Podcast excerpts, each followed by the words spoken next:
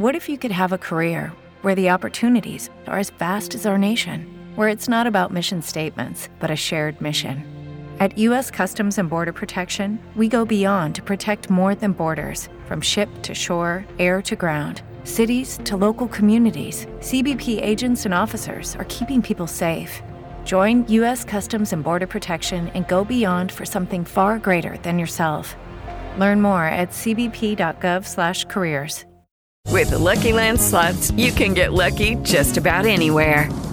This is your captain speaking. Uh, we've got clear runway and the weather's fine, but we're just going to circle up here a while and uh, get lucky.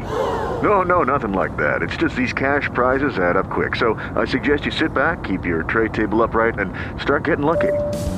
Play for free at LuckyLandSlots.com. Are you feeling lucky? No purchase necessary. Void where prohibited by law. 18 plus terms and conditions apply. See website for details. Holy shit, you're a maggot, a black country faggot. Welcome to Super Glued Wooden Pirates Podcast.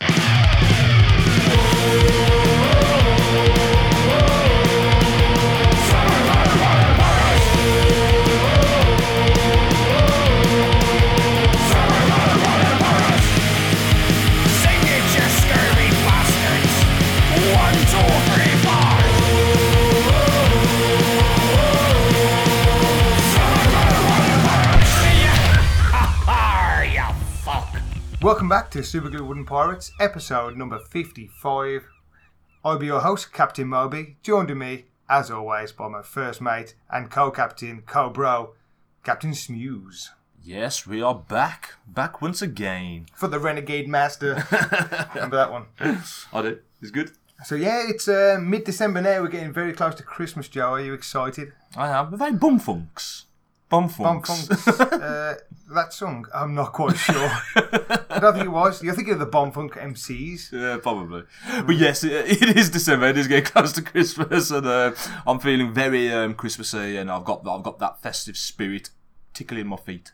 Yes, same as me, mate. I've got something tickling my mouth right now because we've just eaten some hot wings with some crazy fucking sauce on there. I don't even know what, what kind of sauce it is, but it's the hottest thing I've ever had because we are preparing to do at some point our own Hot Ones episode, which we're going to film. Yes. So uh, we're, uh, you know, testing our palates. and I'm not much of a connoisseur of hot food. I will eat some hot food, but I never like seek it out. But today you did some hot wings. You marinated them in some hot sauce, and we dabbed them as well. And my God, it felt like my tongue was being tattooed, Joe. Yeah, um, it's actually the missus. Um, we got the sauce, had the wings, and she's like, let's see if I can actually eat these. So she marinated them last night, let them, you know, soak for like 12 hours, and then slow cooked them, and then grilled them. And then we went to town on them, and yeah, they were rather, rather spicy. Yeah, you fucked me up, man. Um, that that is like the medium hotness in yes, a way. we got we got a hotter one. Than We have that. got a hotter one, so on the day when we do it, we're going to do three sauces, and that was the middle sauce. So I am fucking worried now. Be worried when you got to poop because your ring is gonna sting. It certainly will. But anyway, that's enough of stinging rings. It is Christmas, and I've been watching a lot of Christmas films lately, Joe. And one of the films I watched recently was Four Christmases with Vince Vaughn and Reese Witherspoon. One of my favourites. Great movie, man. Fantastic. Hilarious movie. It's a top comedy, let alone a top Christmas film, starring Jon Favreau as well and plenty of other actors. But what I want to mention is recently there was some controversy over the Joker movie because there was a, a song in there by Gary Glitter. Now, this song, you may know it. It's been in many films. It's been in Happy Gilmore, The Replacements. Apparently, America use it a lot for sports events. It's just one of those upbeat, cool songs that everybody kind of knows. But in England, we all know Gary Glitter was a dirty paedophile. So it's kind of frowned upon for that song, especially now after he's been convicted and all this shit. It's people in England moaned when that was in the Joker. And I was watching Four Christmases the other night, and it was in there as well. I'm like, shit, man, this song is everywhere. You sent me the clip, and like straight away, because I've seen this movie a shit ton of times, and I was like, dude, not only is this a Christmas movie with the song, but them in a church and then playing this song in the church, and now it's in like movies like The Full Monty and like you said, Happy Gilmore and that. And uh, somebody argued with me once and says, "Yeah, but he wasn't a convicted paedophile then." Yeah, he was. He was on the run. He was in a different country. They couldn't get him. He only got arrested recently, but he's, he's been known for it for years and years. So that is a moot argument. yeah. So that's that. I just wanted to mention that because it is crazy how people were. But in Joker, it fits perfectly. And I'll be honest, until Joker, I didn't know it was Gary Glitter. It's the song's Rock and Roll Part Two. It's like a B side to Rock and Roll, and there's no lyrics. It's just the the song. or some shit like that. Yeah. That's like the most lyrics that are in it. And in that scene in Joker where he's dancing on the staircase, I thought it was amazing and that song fit perfectly. And then after I'd seen it, I heard about the controversy and it was a Gay Glitter song. I was like, oh shit, I never knew that. And since then, I've put it on the jukebox in many a pub, uh, many times, and I probably gave it about 100 extra listens on Spotify because I'm that kind of a cunt. but yeah, it, it, just, it makes me laugh every time I watch a movie. That song's in there now, and I never knew it was Gary Glitter until recently. So that kicks off our uh, episode very well. A, a known paedophile. So let's do the word on the seas.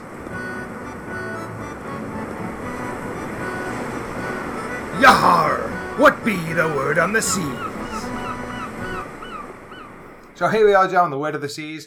We've got a few things on the whiteboard as per usual. I'm going to kick this one off with a sequel. Now we always talk about sequels. Some of them are better than the original. Some are equal. Some are damn right worse. Some of them should never have been made. Then some of them they leave them too long before they make them, and it's shit. And this is going to fall into that category. This is a sequel called to Bulletproof by Adam Sandler. Bulletproof Two is coming to town. Who is that guy and who is that guy? What is this? Why am I doing it? This is this needs putting in the bin Certainly real does. fast. If if you don't know, Bulletproof was a movie back in the day with Damon Wayans, Damon Wayans. Damon yeah. Wayans and Adam Sandler. Great film about Adam Sandler. He's a guy on the run. He's, he's a felon. And Damon Wayans is the cop who's got to bring him in and transport him across the country and get him there. And hilarity ensues. He's undercover, isn't he? And then he Yeah. gets in, and then he finds out he's a cop. And it's called Bulletproof because Adam Sandler's character accidentally shoots him in the head. Indeed. And he doesn't kill him, he survives, but he's still got the bullet in his head, hence the name, the title, Bulletproof. Great movie. Came out in the 90s, around the same time as Happy Gilmore, Billy Madison, that era. And it, it was great. If you like Sandler, you probably like Bulletproof. To do a sequel to this, oh, it's nothing that I want. But here's the kicker, Joe.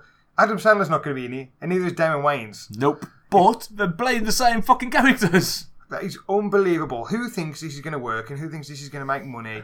They are fucking off their heads. Now, it's directed by Don Michael. Don Michael Paul, rather.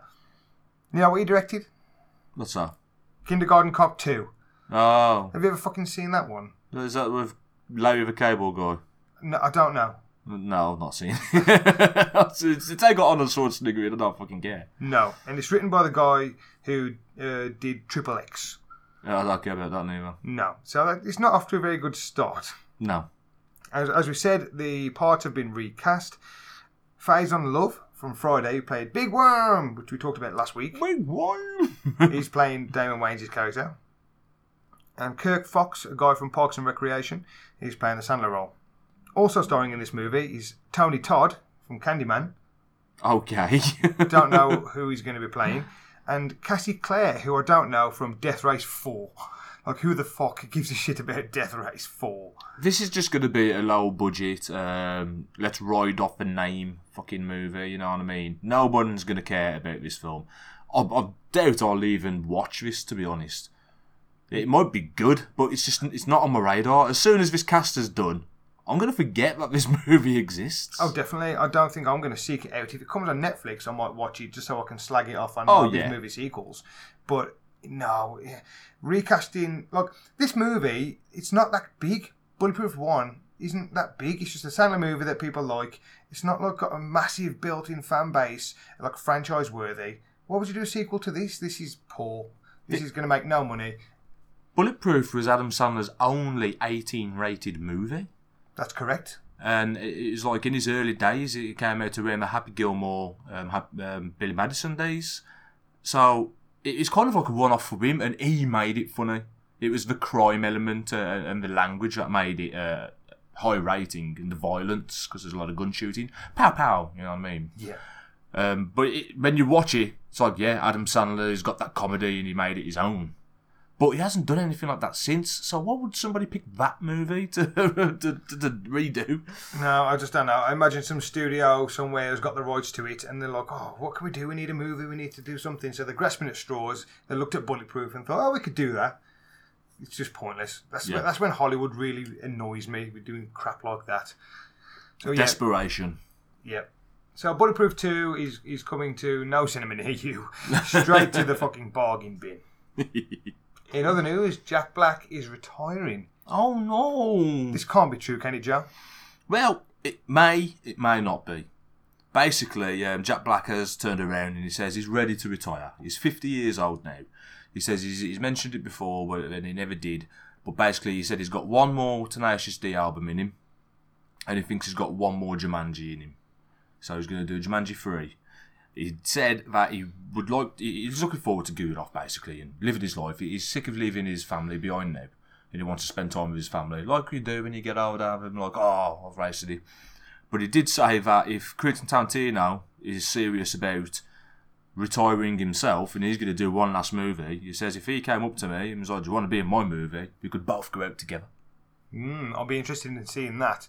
I mean, people have expressed interest in Tarantino movies in the past, and they've got their wish. Yeah, Jonah Hill, Channing Tatum, for instance, they both got their wish, even though they were smaller roles. So it wouldn't surprise me if um, Tarantino put Jack Black in his last movie, and they went out together.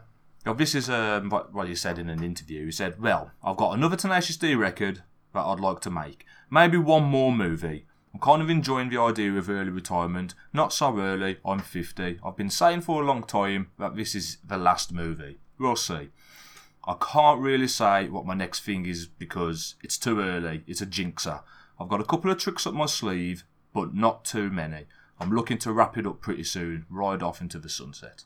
Fair play to him. He does do that gaming channel now, Jablinski Games, Yeah. where it's less playing games and more just like you know documenting what he's doing with his day and some adventures. I watched one the other day where he was it was his fiftieth birthday and he was at Disneyland Ooh. and he went on fifty different rides because he was 15. Yeah. So that was cool, but he never played any games. But sometimes he does play games. I watched another episode where he had Tony Hawk come round with his son, yeah. and they did a bit of skating. Well, That was recently, wasn't was it? Was recent, yeah. Yeah.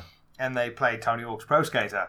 Yeah. So that was- that was cool. So he could always do that. He's spending time with his family. So he still be making content. He just Yeah. won't be away for like months on end, shooting a movie, and then Going on it. tour and stuff like that. Yeah, I mean, there's a big press tour when it comes to big movies like Jumanji, and I think perhaps that's draining on him as well. And plus, don't want to knock the guy. I love him, but he's fat, so I imagine he's getting a bit tired and exhausted, and playing some of these roles where he's, it's a lot of, you know, he's very active, jumping around and just getting tired and stuff. And especially on stage with the tours with Tenacious D, I can imagine it's a bit trying for him. So yeah. this makes a lot of sense, and it's sad that we won't get any more from him. But I, d- I don't want to squeeze actors dry.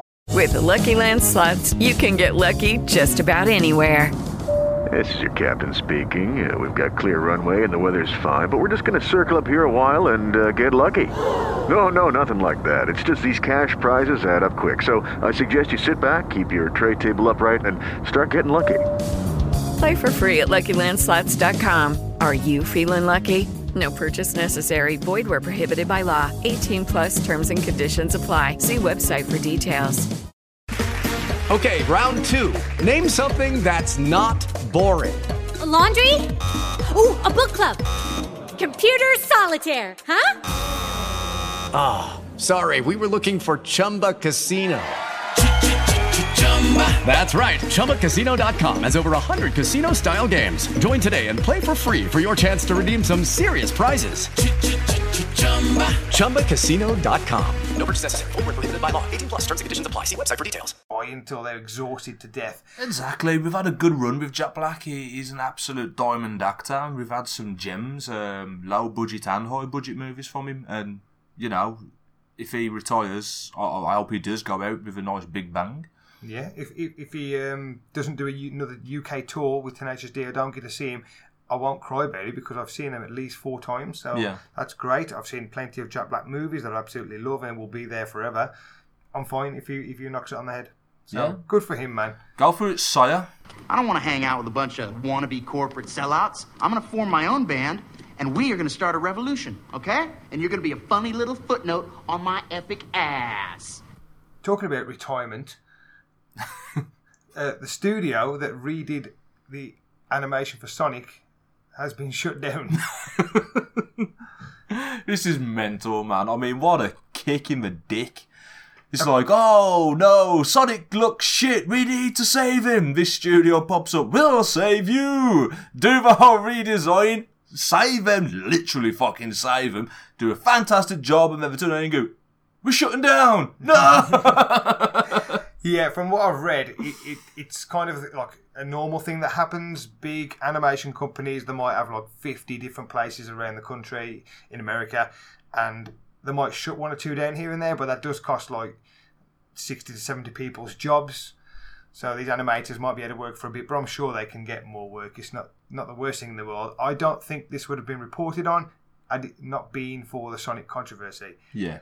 It would have just been something that happened and nobody knew about it. But because of Sonic, it's kind of been played out that way that, oh, it's because of Sonic. And it's like, no. Yeah, I I agree. You probably wouldn't have heard about it otherwise. But um, it is uh, the studio in question is Moving Pictures, uh, company Van- in Vancouver office. They've got over 800 employees. Basically, it's just you know it's one of them. That's It's a lot. gone. I thought it was more than I thought. 800. Yeah. So yeah, um, 800 artists during its peak several years ago, several years ago, and which was responsible for the redesigns animation. So, so yeah, it's just basically it's banging down. That's it. Sorry to hear about that, guys. Thank you for your awesome work. Not that you listen to this, but yeah, we do thank them for their work on that Sonic movie because it looks way better now. Oh yeah, definitely, Um, definitely. If it cost you your job, uh, at least I'm getting a good movie. yeah, fuck yeah! Thank you for my little blue hedgehog, motherfuckers. Peace. Talking of movie related game things, Fast and Furious is getting a game, Joe. you want me to tell you about this? yeah, if, uh, being as we haven't got the gaming section anymore, let's have a little, a mini, mini game section from you. Okay, so last night was the Game Awards. I um, stupidly stayed up to watch the Game Awards. Started at half past one. It went off at five o'clock, and I had to be up at half past five for work. so I- I'm shattered at the recording of this podcast. But basically, um, you had a few games announced. They announced the new Xbox, which is the Series X, and it looks like a PC tower, which is quite ridiculous. But anyway, let's get to the, the movie news of it. Um, basically, they turn around and there's like, oh, we've got a special guest announcing the, the big game of the year. And then Michelle Rod- Rodriguez, Rodriguez, Rodriguez comes out. You got it right the first I time. know, yeah, I don't know why I recorrected myself. So yeah, she comes out and she's like, "Oh, I love gaming, and now we've got a game ourselves." And then it shows you this trailer for this Fast and Furious game, and it looks shit. Like it, the graphics looked fucking terrible. You joking? The animation looked terrible. I don't know if it's because I was half asleep, but it looked really bad. Vin Diesel in his car, and it just it just looked crap. With the technology technology today, how can you not make a bald head look real? Like, I what's the problem? know. It, it looked a bit polygonally to me. Like it was so strange. what? Polygonally, like. I don't know what that word is. I'm making words up, man. I'm tired. Leave me alone. but he looked fucked up. Um, I sent you the trailer. Didn't you watch it? Uh, I didn't watch the trailer now. I just I woke up on the. It was like half four this morning or some shit, and I woke up and saw it on, on my phone. I was like, Fast and Furious game, Jesus Christ! And then I just went back to sleep for ten minutes. so Well, I y- didn't actually watch the trailer. I'm sorry about that. Okay, well, you need to watch that trailer. So anyway, yeah, and then that goes off, and it's just like, I've got a friend here, and he's a very good friend of mine now, a friend for life. Welcome, Vin Diesel. And like Vin Diesel walks out, hardly anybody claps to be honest. Oh God! and he- he's like fucking got his muscles out. He's trying to act like an absolute badass, but the mic was low, so he's bending down to the mic, like instead of just pulling the mic up. Yeah. And then he's like, "Oh, I don't need to bend down. I could just stand here, can I?"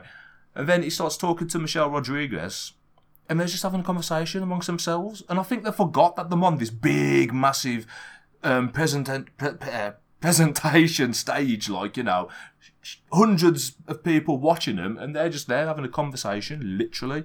And then he says, "Oh, uh, I watched um, a four-minute trailer today for Fast and Furious 9. and she was all like, "Oh, you fucker, like, you know, why don't you tell me?" Like, he's there laughing, and then all of a sudden, like, it's like they realise where we are. It's like, oh, I didn't tell you about the, the trailer because you're not family. Familiar. but I thought, has this been put on just to advertise um, Fast and Furious 9? Of course it has. But well, I thought that, but if you watch it, it generally looks like they forgot where they am for a second, and like, because I wasn't talking loud, it's like the mic I was there, it's just picking them up. But anyway, they turned around and were like, oh yeah, um, we got a game coming out, Fast and Furious, like, yeah, it's going to be awesome. We're gamers, and we've always liked gamers. We, we, we used to play um, that Tekken Fighter and Street Fighter, and I'm like, Tekken Fighter? Don't come to a big gaming convention and say, we used to play Tekken Fighter. Oh, and I used to love that Super Mario Sisters. Oh Fucking- my god, this fucking guy. I like Vin Diesel in a way. I mean, I love Fast and Furious, but you know, that I don't care for Vin Diesel. I'm not going to say, oh, the new Vin Diesel movie's out. I'll say the new Rock movie's out, and I'm fucking going to see it. But I don't care about Vin Diesel. In interviews as well, is weird. It is very weird. Um, I'll, I'll show you that later on, and it, it was a very awkward watch. But yeah, you need to see the trailer for that Fast and Furious game. There was uh, just keep, before we finish on the game. Uh, there was a Fast and Furious game released on the PS3. Yeah. if I remember right, and I never actually got it because I did check out the trailer. I thought, oh, this could be an easy platinum, and I do like Fast and Furious. And at the time, I think five was out, and I saw the trailer, and I thought, nope, that looks shit. I'd rather play Wheelman. Did you ever play Wheelman? Yeah, that was Vin Diesel game, wasn't Diesel, it? yeah, he looked just like him. He did the voice and that, and it was like a Grand Theft Auto kind of thing. But he Yeah. had this edge where, you know, on Grand Theft Auto, where when you want to swap cars, I don't know what it's like now. I haven't played five, but when you want to switch cars, you've got to pull over, get out, rob another car. Where in Wheelman, you climb onto the roof and you jumped onto the car in front and kicked him in the face, and, ta- and you kept your speed. And I thought that was cool. But what I didn't think was cool the character couldn't jump. So if you got to like a, a wall that was like a foot high, you had to try and find the entrance to the car park because you couldn't just jump over a wall. Bloody hell. Anyway, that was Wheelman, and that was Fast and Furious, the game, and Vin Diesel weirdness. Just for um, the listeners, it doesn't look like a racing game either. It's not like Fast and Furious. Let's fuck, just then? jump in cars. It looks like a story game, like a single player story driven game.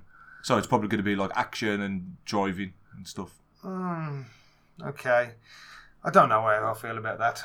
You'll love it. Yeah, The Moby's like, yeah, platinum. I can't wait to got- get the platinum. I'm going to beat Vin Diesel. It's I'm got- going to get Paul Walker and go and smash into a tree. Oh, oh no! I wonder if he'd be a playable character. Burnt out. Burnt out Paul Walker. Yeah, he's in the new Burnout game. uh, if he's got an easy trophy list, maybe I'll check it out. I wonder if one of the trophies is kill Paul Walker. Fucking hell, dude! Calm down. You can drop a Paul Walker joke, but not like three in a row. A row. That one a joke? That's a serious question. trophies and trophies, man. People do crazy things. Paul Walker's dead. you killed all the family. you polished Vin Diesel's head. Okay, come on, get on. Move on with the podcast. Bling. so there's three trailers that came out recently, Joe. Free Guy, Ghostbusters, and Wonder Woman. Two of those 100% tell you exactly what the movie is. Free Guy doesn't tell you anything. yeah, what the fuck is Free Guy? Well, we'll tell you what Free Guy is. It's a movie starring Ryan Reynolds. Ooh. It's 20th Century Fox, who Disney own, but it's not a Disney movie. So this is telling me that they're gonna Disney are gonna let Fox do what they want to do and just make the money off them. Definitely doesn't look like a Disney movie. Not in the slightest. It seems to be set in a game, in like an open world game, like Grand Theft Auto kind of. Um, what would you say it is, Joe? You know games. yeah, you, got it right. Grand it's Theft kind of like a Grand Theft Auto kind of thing going on, like um, because you got people robbing banks and shit. Exactly. And Ryan Reynolds is like a non-playable character by the look of it. So he's he's like Wreck It Ralph, kind of gamer esque. If you've seen the movie Gamer with um, Gerard Butler, you know what I mean. So he's like a non-playable character who works in a bank, gets up, does the same routine every day, whilst explosions and heists and all sorts of things are going on around him. And then one day he decides, "Fuck this! I wanna, I wanna do this." So he just breaks free and starts like killing, Fighting back. fighting back, yeah, and shooting people and having a great time. Yeah, it's it- basically if you if you're playing Grand Theft Auto and you're walking down the street and you just got the normal people just walking, he's one of them. He's just an avatar, and he, just does his usual thing. Now imagine playing Grand Theft Auto and all of a sudden one of those walking pedestrians starts fucking fighting back, getting guns and blowing your ass away and shit like that. This is pretty much what he does. What more do you want? What more do you need to know? Check out that trailer, guys. It looks fantastic. Oh. Right up our street, that is, Joe. definitely, definitely, can't wait. So the other trailer is Ghostbusters. Ghostbusters Afterlife, it's called. All right, is this um got Melissa McCarthy in it, Marvin? Who? you you know that, that that chick who Uh, did Heat No, um, why would she even be in this? because she's a Ghostbuster. What are you talking about? She's not a Ghostbuster. She is. You, no, I don't know what you're on about at She, all. she, she had the Ghostbuster shoot on. She's like, you know, uh, who you gonna call? No. Well, answer the call? What was Yeah, it? get it right if you're going to fucking wind me up. uh, yeah, Ghostbusters answer the call. Yeah, they did it. If you didn't know, if you've never listened to us before, I can't stand the idea of that fucking all female remake that they did. And not because they're females, because I like all four of those women individually on their own movies and their own TV shows. They are funny. But Ghostbusters, from what I've seen, was fucking diabolical. The trailer was terrible. The clips that you've shown me were horrible. And it's all Paul Feig's fault because he doesn't know comedy. Anyway, finally we're getting a Ghostbusters 3, directed by Jason Reitman, who's the son of Ivan Reitman, who directed the original ones, and it looks amazing. It's got Paul Rudd in it, man. It has got Paul Rudd. We knew this all along. We didn't know what kind of role he would be playing, and now it seems he's a teacher, and it's all about Egon's family, Yeah, it's Egon's like, grandson or his something. grandson and daughter, by the looks of it. Yeah.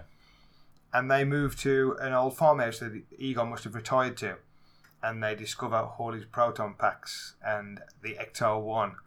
Mm. Judy was boring. Hello. Then Judy discovered ChumbaCasino.com. It's my little escape. Now Judy's the life of the party. Oh, baby, Mama's bringing home the bacon. Whoa, take it easy, Judy.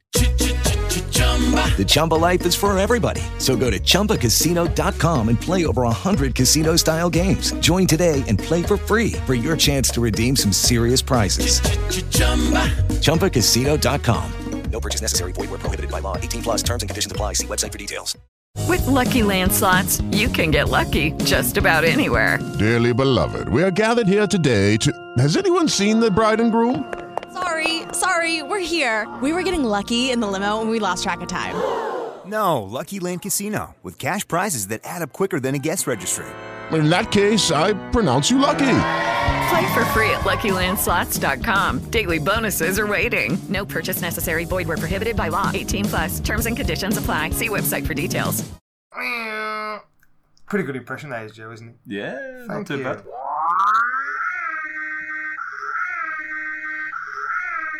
And hilarity ensues as usual, and they learn how to use the stuff, and that's as much as the trailer shows you. It does show you some paranormal shit's going down. So yeah, they've unlocked something. Because you've got Finn Wolfhard Finn Wolfhard from well. Stranger Things, yeah. and he's like chilling by a well and he's like shaking and then something shoots out and then we're all like there's something going on here but then There's something strange in the neighbourhood. yeah So yeah, this looks fantastic to me. It's the sequel that we deserve. Obviously, and the sequel that I'd rather have would be one that was made in the nineties and straight after two, and have a nice trilogy and leave it at that. But that was never the case. Things happened, and Bill Murray was difficult, and he never got there. So this is the next best thing, and it looks great. It looks exactly what I, what I wanted. I was not disappointed by the trailer at all.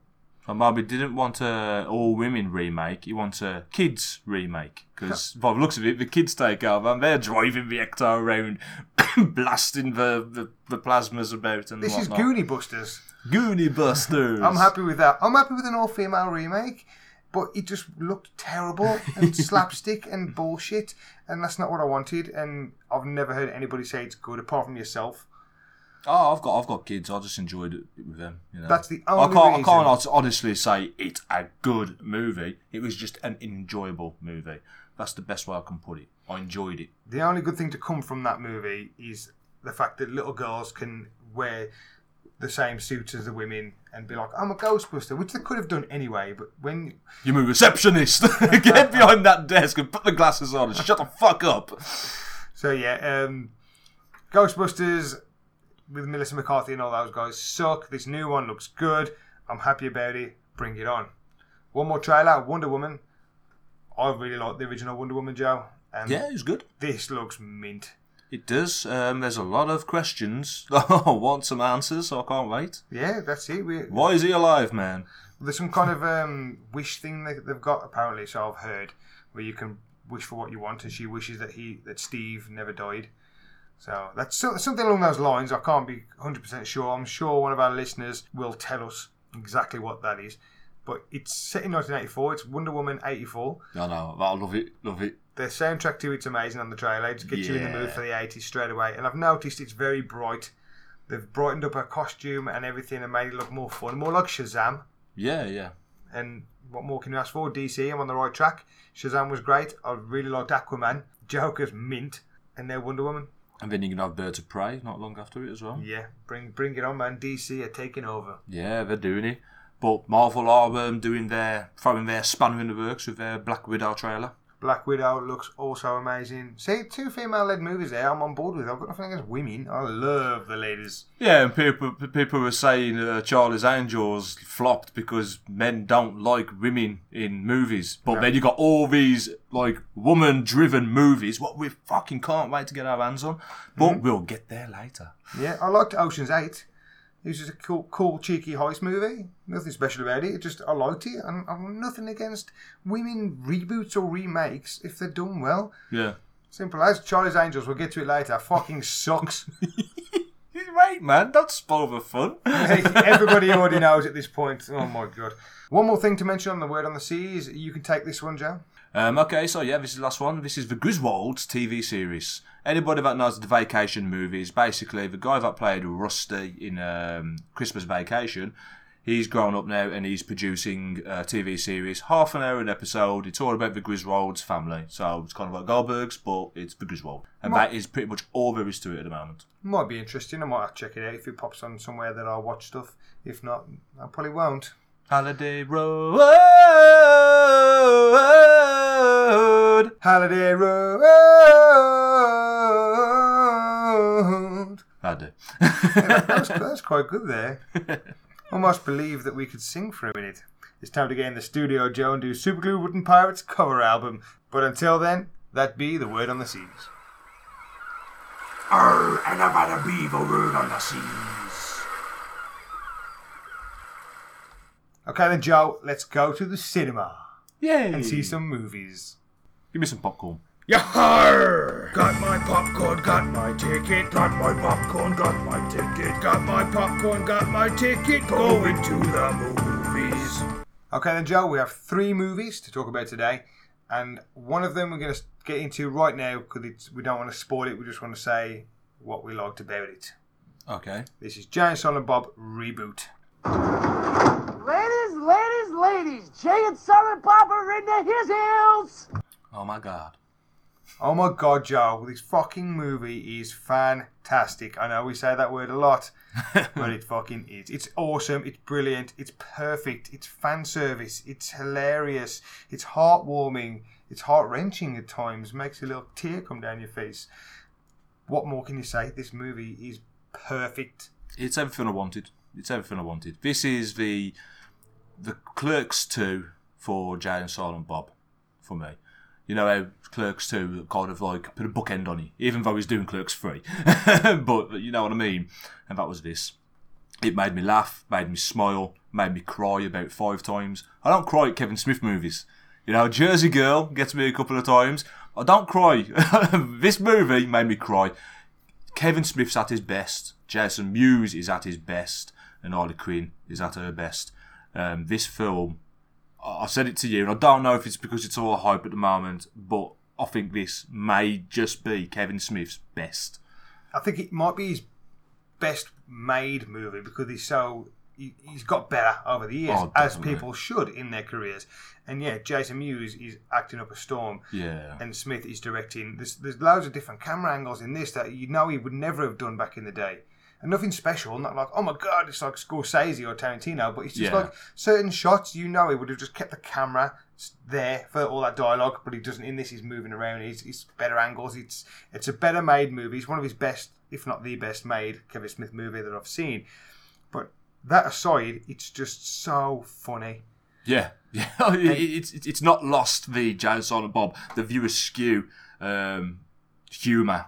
You know that that humour is still there, but wow, he's put some heart into this. There's a lot of heart in this movie. It's uh, not only a sequel to James and Bob Strike Back, it's a sequel to the whole universe. Yeah, Just it's fucking perfect. So many cameos we won't mention, and so many payoffs and little lines here and there that unless you're a die-hard Kevin Smith fan and like us and you've watched everything multiple times, you you won't pick up on it. Yeah. and that's what I like because I feel like oh that was for me. you, you- know me, you know me. yeah, and I, I wish we could have got to see it with Kevin Smith and Jason Mewes and have Oh, the God. have the uh, the talk at the end and stuff. But this was good enough just getting to see it on the big screen, surrounded by a bunch of people. It's pretty much almost sold out. There's only a few seats left in our screening. Yeah. Uh, but everybody got all the jokes. Everybody laughed at the right parts, and you, know, you could just tell that everybody in there was like just like us. Yeah, they're fans. Yeah. I'm just glad nobody looked at me while I was crying, man, because I felt like a right bellend, man. I, I was thinking if Moby looks at me now, I'm in so much trouble. Because I was streaming, man, at one point. There, there's one point in that movie I'm not going to say, but I was, it, was, it ran down my cheek and everything, man. Oh, it got me. Got me big. Kevin Smith movie about Jay Silent Bob, and I'm there fucking tears. I was like, oh. I expected heart, but Oh, I didn't. 'cause beautiful. You know what the storyline was from the trailer with um, not spoiling anything, but with Jay's daughter. Yeah. So you knew there was going to be some heart there, but man, I did not expect all that. And amazing film. That's all we're going to say on it. Yeah, we will be uh, doing a Kevin Smith special sometime next year, and we will really get into the uh, the meat of that movie. And Yes, because if you didn't get to go to the movies to watch it, don't stream it. Don't go find a copy. Don't do it. It's out in January. January, it's out on Blu-ray, digital, and DVD, and it's worth the fucking wait. Do not watch it on a dodgy cam copy, please. Yes. If you're if you're a fan, wait for that perfect fucking Blu-ray. yeah, and if you don't want to spend, get in touch with us. I will lend you my copy. Yeah, we I- want you to watch this properly. Yeah, it's uh, it's fantastic. Oh my god! So okay, let's get into. Um, there's two more movies to mention: Charlie's Angels and Knives Out. So I will tell you about Charlie's Angels. Uh, I'm going to spoil this, and I'm going to spoil Knives Out. So if you don't want spoilers, skip ahead now about I don't know 15 minutes, something like that. Or go to our Facebook page. Pause the cast. Go to our Facebook page right now, and the time should be there because I would have done them by now. okay then, Joe. Charlie's Angels is a big bag of wank. I like Charlie's Angels, the, uh, the the TV show back in the day. I saw a few episodes here and there on Sunday afternoons at home. It was a fun TV show. I like those American shows that were like family friendly, like Knight Rider and that kind of stuff. Yeah. A Team, Sunday TV. Sunday TV, yeah. I like Charlie's Angels. I liked the movies they did with Cameron Diaz, Lucy Liu, and Drew Barrymore, Yeah, and Bill Murray in the first one, and um, Tom Green. and Tom Green and Matt LeBlanc. Yeah, there's loads in there. To be fair, wasn't there? yeah, really fun action movies and awesome fight scenes and good comedy and sexy ladies. Just what I wanted. And the sequel, um, Full Throttle. I, Yeah. en- I enjoyed that too. Yeah, it was. It was there good. should have been a third, but this is back in the days when sometimes they didn't ever push with a third. They just left it there. Where today the studios want to milk as much as they Let's can. make number ten. Let's go. yeah, if they can't do a sequel, they will do a reboot or a remake, as this is proven. This remake is directed by Elizabeth Banks. It's uh, written by Elizabeth Banks, produced by Elizabeth Banks. But she wasn't laughing all the way to the bank, I can tell you that much, because it didn't make much fucking money at all. Uh, the cast is that chick from Twilight with the resting bitch face. What's Yeah. her name? Kristen Stewart. Kirsten Stewart. Kristen Stewart. Kristen Stewart. Stewart. Dave. um, so yeah, resting bitch face Dave.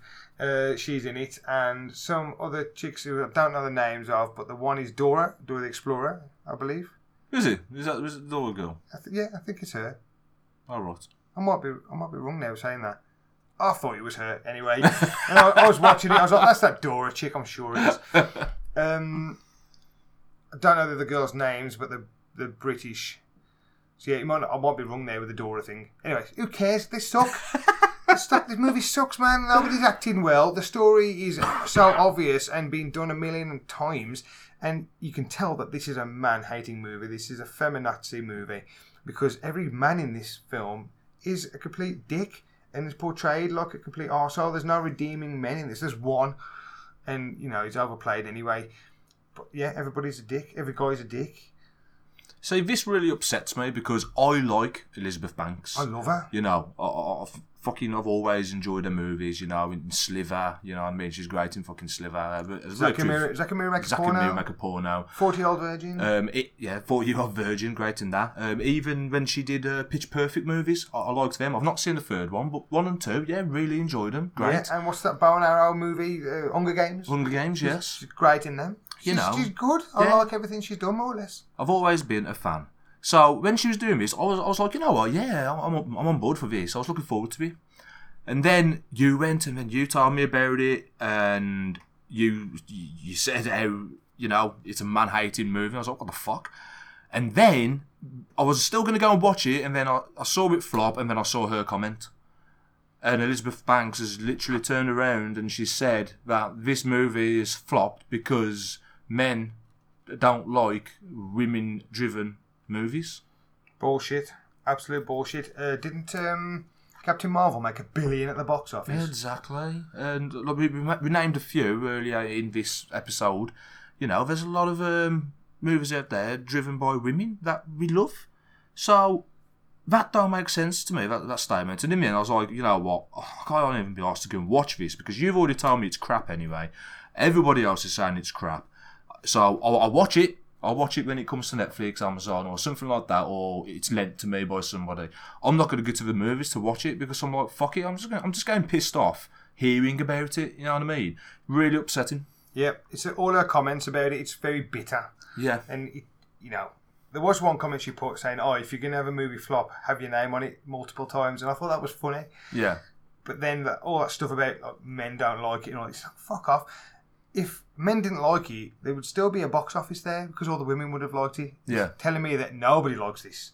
One, it was a reboot that nobody needed or cared for. Charlie's Angels isn't that popular, and nobody wants to see a Charlie's Angels movie. The only reason that Drew Barrymore worked as well as it did is because the cast was mint and everybody loved that cast. Yeah. Two of these people uh, are kind of unknown. Yeah. These actresses. The one that I think's Dora, it's not. I'm pretty sure now it's not Dora. you, you say that I love Dora. You can't stop talking about it. I know, yeah. but Kristen Stewart, a lot of people don't like her because of the history with the Twilight stuff and that. And you know, you need likable people in movies to sell them. Yeah, definitely. If The Rock was complete wanker, then he would not make bank. No. And he wouldn't be doing 27 Jumanji movies, put it that way. He's only done two. But yeah, this this movie is very predictable. Like I said, the action is directed so badly. It's one of those where you know I always say that with action, pull your camera back yeah. because I can't see. I don't want to see a close up of a fist. I want to see your body in the whole shot doing the move like John Wick does. Yeah. Not like how Taken does it because that's terrible. And this is one of those. There's literally a shot where Kristen Stewart's leg goes onto the wall and she pushes off to jump back at someone to hit them. And next thing you know, the guy's on the floor. I'm like, well, where was the hit? What the oh, fuck Oh, happened God. there? This is bullshit. The only good things in there are the car chases and shootouts. There's about two or three of those, and those are all right. I, was like, oh, this is this is good, but then it didn't last long. You're back to shit again. Patrick Stewart was good. He's probably the best thing in it, but he turns into the bad guy. Oh, God. He was Bosley to start with, and then he becomes the bad guy at the end, double crossing everyone. It, no, no man is good in this, or helps, or wins. It's all about the women. It's like I'm all for women empowerment, female empowerment, or whatever. But this is taking the piss. This is really driving the driving it up my arse, like. Like you says, it sounds like Elizabeth Banks is going to be um, feminazi on it. Yeah, you know. too much. It's like, oh man. You told me about the one scene where apparently there's a guy working in a car park, car lot or something like that. He's the security guy. So basically, this chick who isn't an angel, but she's working for this company where the plot revolves around this this this thing that you know can take over the world. You know, if it's connected right, or you know, one of these products that Yeah, yeah. you can wipe out a nation. It In can the- destroy the world. Yeah, yeah, in the wrong hands. One of those things. So she works for that company and be, kind of becomes an angel by the end of it. But she goes to work and there's a guy watching the security cameras, sees her come, and thinks, "Oh, I, I really fancy her, so I'm going to run out there now and I'm going to stop her." And you know those sticks that like test if they've got metal on you, just Yeah. wipe it up and down you, if you will. just does that like, and she's like, "Oh my god!" Like offended that he's doing this, but he doesn't. He doesn't touch her inappropriately. He isn't sleazy. You can just tell he's got a crush on her, and he just wanted to have a quick conversation. And she's being a bitch about it, if anything. And guess what? That guy dies. Like, and he's just trying to stop her getting out of the building because she's stealing something. Yeah. So he's doing the right thing. He's just doing his job. He's doing his job. He's not working for like some evil corporation. He's just a security guard. Yeah. And he ends up dying, man. And they're driving away, and she's like, "Oh my god, he died!" And then the angels are like, "Fuck that guy." I was like, "What is going on here? This is terrible. This is horrible. You bitches." Oh dear. So yeah, in, like I said, in uh, I've got some points written down here. I've said it's predictable. His ac- action's bad. Blah blah blah. And there's, at the end, there's some pointless cameos. And it's like previous angels and other people, like women from around Hollywood, just appearing out of nowhere as if they're angels and they're on training and stuff. And it's like, why is that person there? like, why haven't you got Drew Barrymore as a cameo? She produced this. Oh dear. But you, and then you've got Cameron Diaz as a cameo, but she's in a photo with somebody. So it's like even the original Angels didn't want to show up for this. Jesus Christ. They knew it was bad. And the last note I've got on my, in my little book is, "Fuck this movie." Fuck this movie. You heard it from Moby first. there you go. don't don't don't watch this. Oh my god. So yeah, fuck that. One more movie to talk about, Knives Out. Now we, we, to talk about this, we will have to spoil it. Yes, otherwise you can't really talk about it. No, so I hope you've turned off now if you are ever planning on watching Knives Out because it is a who done it and it's got you questioning all the way through. And it's Captain America did it. It was Chris Evans, Captain America did it. See, if you didn't tune off in time, you just fucked yourself. you really did. But this this this this this movie has such. Oh man, this this movie fucking was great. I, I loved this. What shocked me about this, um, obviously, if you're still listening, you have seen the movie, so we haven't got to tell you the plot of it. But I was shocked that they revealed it so early of actually who done it, and you're like, oh my god, it was her all along, the butler. The help. The help, Yeah. basically. The butler did it. oh my god, she's not a butler; she just helps the old man.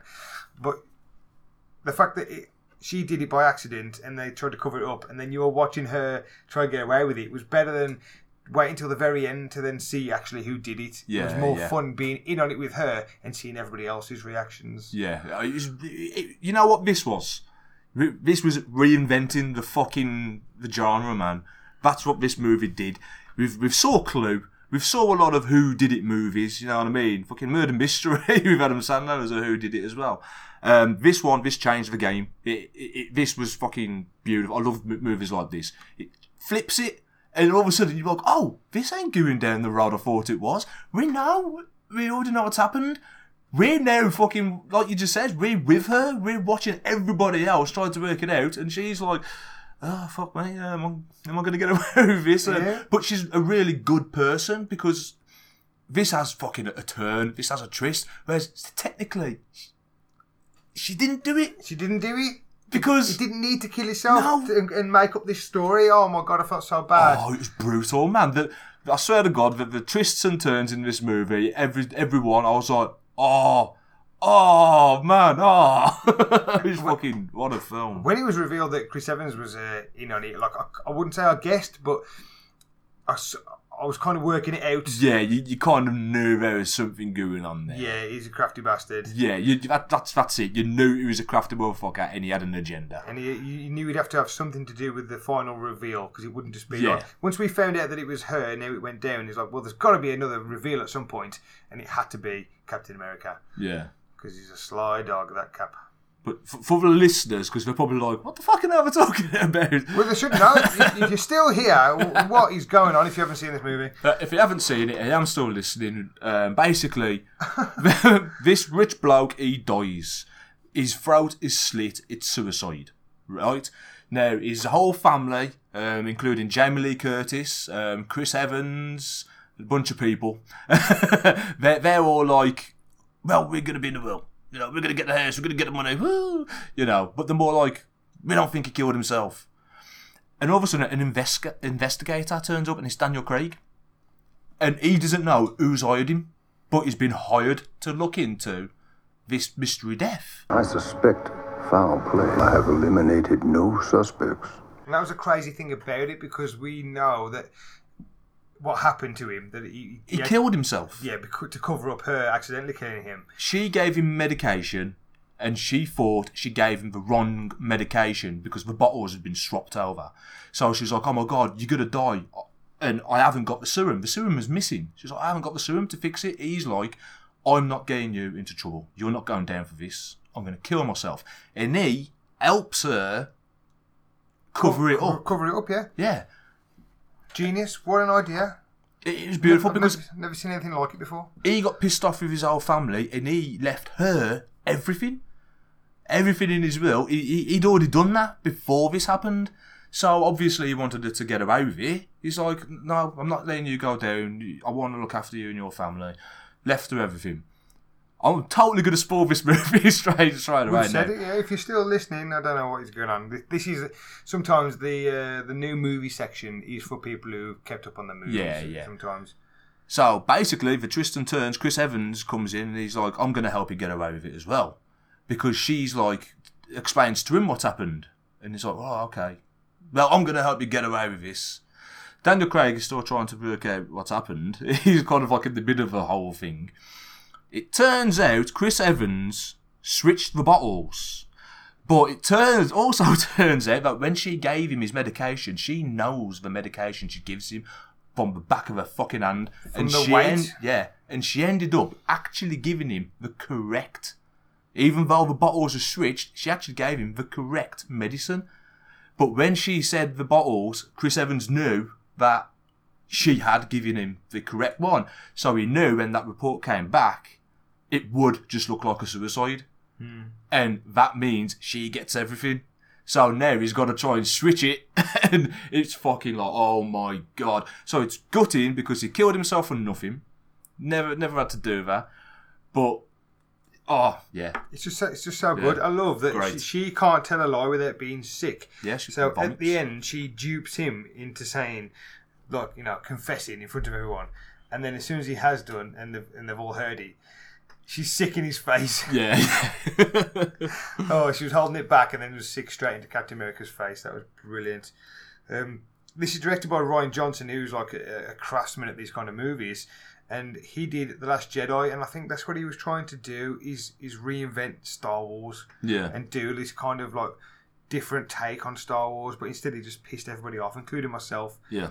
I left that cinema watching The Last Jedi, and I was like, I should be saying that this is amazing, and it was great, and there were some great moments, and I, but I don't know what to think here. What the fuck? And then It was one of them movies you wanted to like it, Yeah. but you knew, you knew that you just watched shit. yeah, I, I had just but you watched didn't, it, you didn't want to admit it. and not when you've been waiting two years. No. Oh my god, that was so bad. God Yeah. damn it, Rian! Why you... And now he wants him in on. With the Lucky Land slots, you can get lucky just about anywhere. This is your captain speaking. Uh, we've got clear runway and the weather's fine, but we're just going to circle up here a while and uh, get lucky. No, no, nothing like that. It's just these cash prizes add up quick. So I suggest you sit back, keep your tray table upright, and start getting lucky. Play for free at LuckyLandSlots.com. Are you feeling lucky? No purchase necessary. Void where prohibited by law. 18 plus terms and conditions apply. See website for details. If you only have a 401k, you're not getting the most for retirement. Wait, what? Add a Robinhood IRA on top, then they'll boost it by 3%. You can do that? And if you transfer in any retirement account, you get 3% on top of that. Is there a limit to the match? No limit. Robinhood Gold gets you the biggest contribution match of any IRA on the market. Sign up for Robinhood Gold at Robinhood.com slash boost by April 30th. Subscription fees apply. Investing involves risk. 3% match requires gold for one year from first match. Must keep IRA for five years. Match on transfers subject to additional terms and conditions. Robinhood Financial LLC member SIPC. The Mandalorian. Yeah, you can fuck off. Leave alone. I love. Uh, n- I nearly said Nights Out. That's right. I love Knives Out, and I love Looper. That was Yeah, Rian Looper Johnson. was a good movie. I haven't seen Brick yet, but uh, Last Jedi fucking sucked. But this almost makes up for it because I did have a nasty taste in my mouth, and I was against Rian Johnson for a while. But now watching this, I'm like, just make more like this. Yeah, absolutely. This was a banger. Daniel Craig's accent was great. It was. I don't know if it's on point, but it, it was it was fun to watch and listen to. Yeah, yeah. You all All of them twisting the knife in each other. It, Oh. it was well, well acted, well played, well written, well produced. Fantastic. Loved it. Great day at the cinemas that was. So there you have it. Knives Out. That's our opinion on it. We loved it. We love Jay and Silent Bob reboot. That is going to be a contender for our top ten top spot. Oh yeah. When we come to do the uh, the, the next episode, where we'll be doing our ten movies of the year each. Yeah, man. I'd love to see uh, what you have for number one and what I have for number one. That'd be exciting. And yes, Charlie's Angels is a bag of fucking spunk. throw it in the bin, throw it at the wall, throw it in some fucker's face. Do what you want with it. Just Burn it! burn it. Kill it with fire. Roll that fucking. He's still going. roll that Charlie's Angels poster up and shove it up your fanny and use it as a fucking tampon because that's all it's good for. Wipe your menstruation on it. and that's your movies.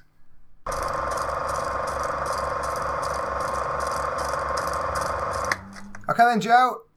Now the movies are done. Let's uh, let's sail some streams. We be sailing, sailing, sailing down the streams.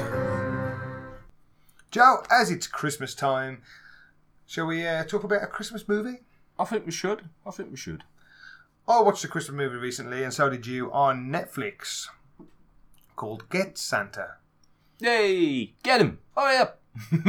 Get that son of a bitch. Basically, this is, I don't want to say a rip-off of Christmas Chronicles, but it had elements of Christmas Chronicles, don't you think? It did have elements. Christmas Chronicles came out after this, so Yes, it I, I did. think No. Christmas Chronicles stole a few ideas. No, it, it, it, you know what? It, it has the concept's been done before, where you know Santa's sleigh crashes and he's like, "Oh, I'm doing Yeah, it." but goes to jail. Uh, yeah. Dan Aykroyd went to jail and Trading Places dressed up as Santa. He wasn't actually Santa though, you son of a bitch.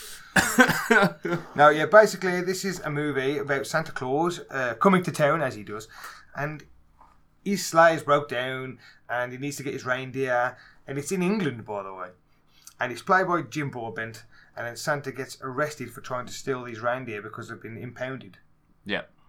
and he goes to jail, and in jail you've got Stephen Graham, Yes. who we absolutely love, doing his Scouse accent, which is great. Um, you've got Warwick Davis. Willow. Yeah, we've got Willow. And a few other British actors that you probably recognise uh, playing the Screws and, and the convicts. And it's all about a father who's just been released from prison and he's going home to see his son. And the first thing his son wants to do is save Santa Claus because he knows that he's crashed in that and he believes this guy, obviously. He found him in the shed. He found him in the shed and he knows he's Santa Claus because kids believe. So he goes on this wild goose chase to try and get Santa out of prison and save Christmas. And it's all British and stuff, and I really enjoyed it. Yeah, it, it- it's proper warm. It's it's got a great feel to it.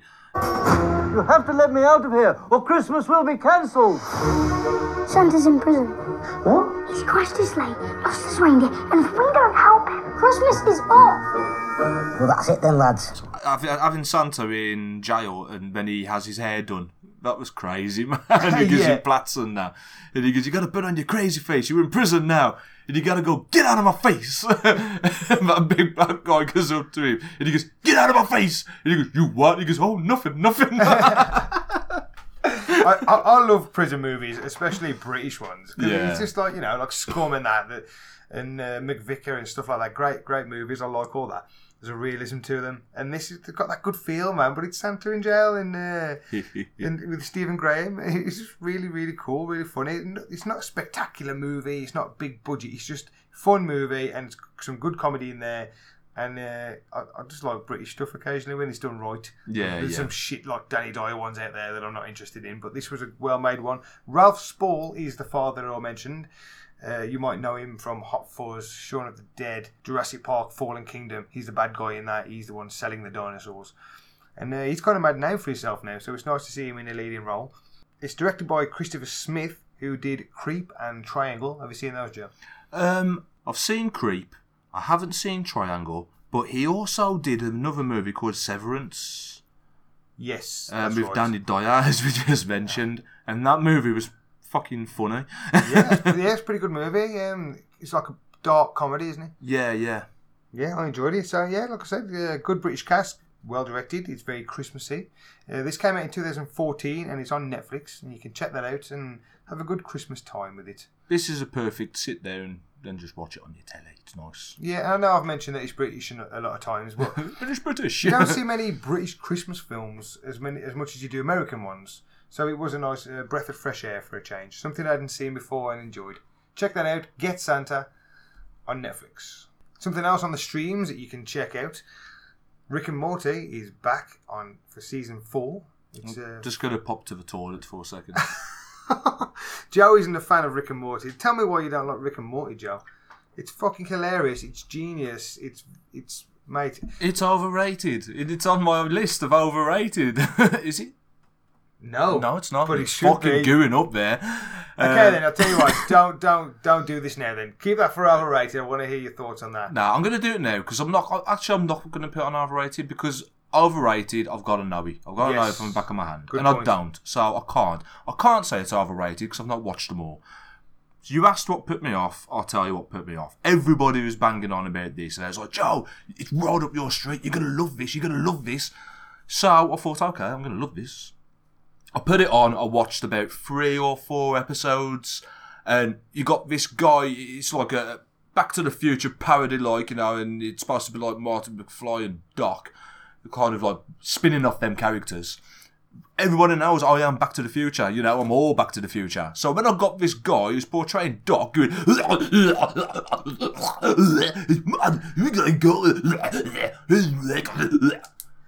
no, I felt sick. because of the burping and stuff. The burping and the wrenching, and I, I, I'm, I'm very, very sure I was eating at the time of, of watching this first episode, and he kept doing that, and I was like, "What the fucking hell is this shit?" And I didn't, it didn't like it all. It wasn't up my street at all, and I was like, I, I couldn't even concentrate on the actual shit that was going on because that character and them noises was just putting me off.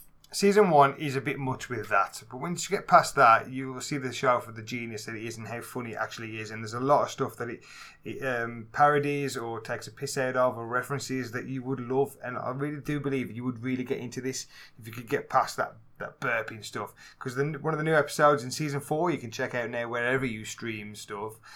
It's a piss take of heist movies. And uh, like a Fast and Furious type thing, and, and it was so clever and so funny. With a little help from some old friends. Told you, Morty. He's still got it. You sons of bitches! What's the job? Son of a bitch. We got a job, Hephaestus, and there's no time to argue about it. I work in a volcano. What jobs do you think I've ever turned down? Season four is out now, four episodes deep, and uh, if you like Rick and Morty, you're probably already watching anyway. Uh, I think it's bang on, Joe. Well, yeah, everyone's entitled to their opinion. If, if, if he wasn't burping and wrenching all the time, I probably would have lasted a bit longer than I did.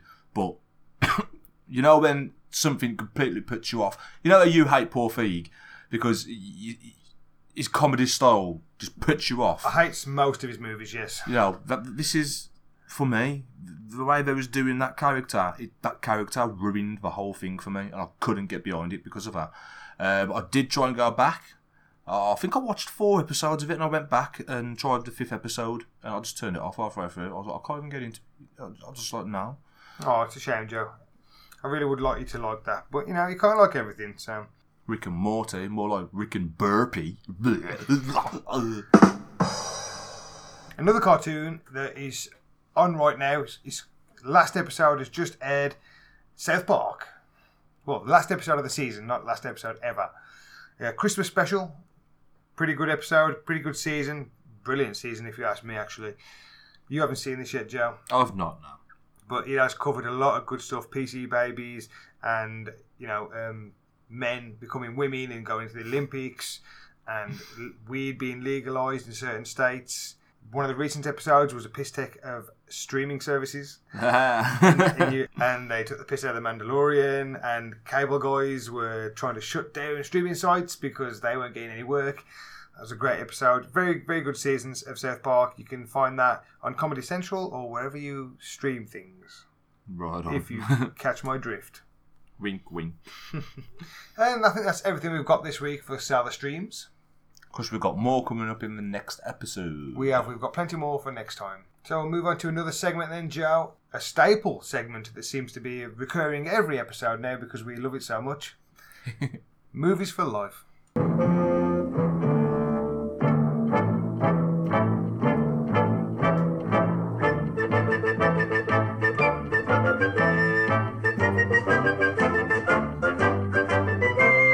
Yo ho, yo ho, a movie's life for me. Here we are, Joe, back in 1996. The year that the internet was born, or kind of kicking off, and Google was invented. So a lot of people was watching porn in 1996. Yeah, porn, internet porn started kicking off. I was 11, so I wasn't uh, watching that just yet, but next year I definitely will be.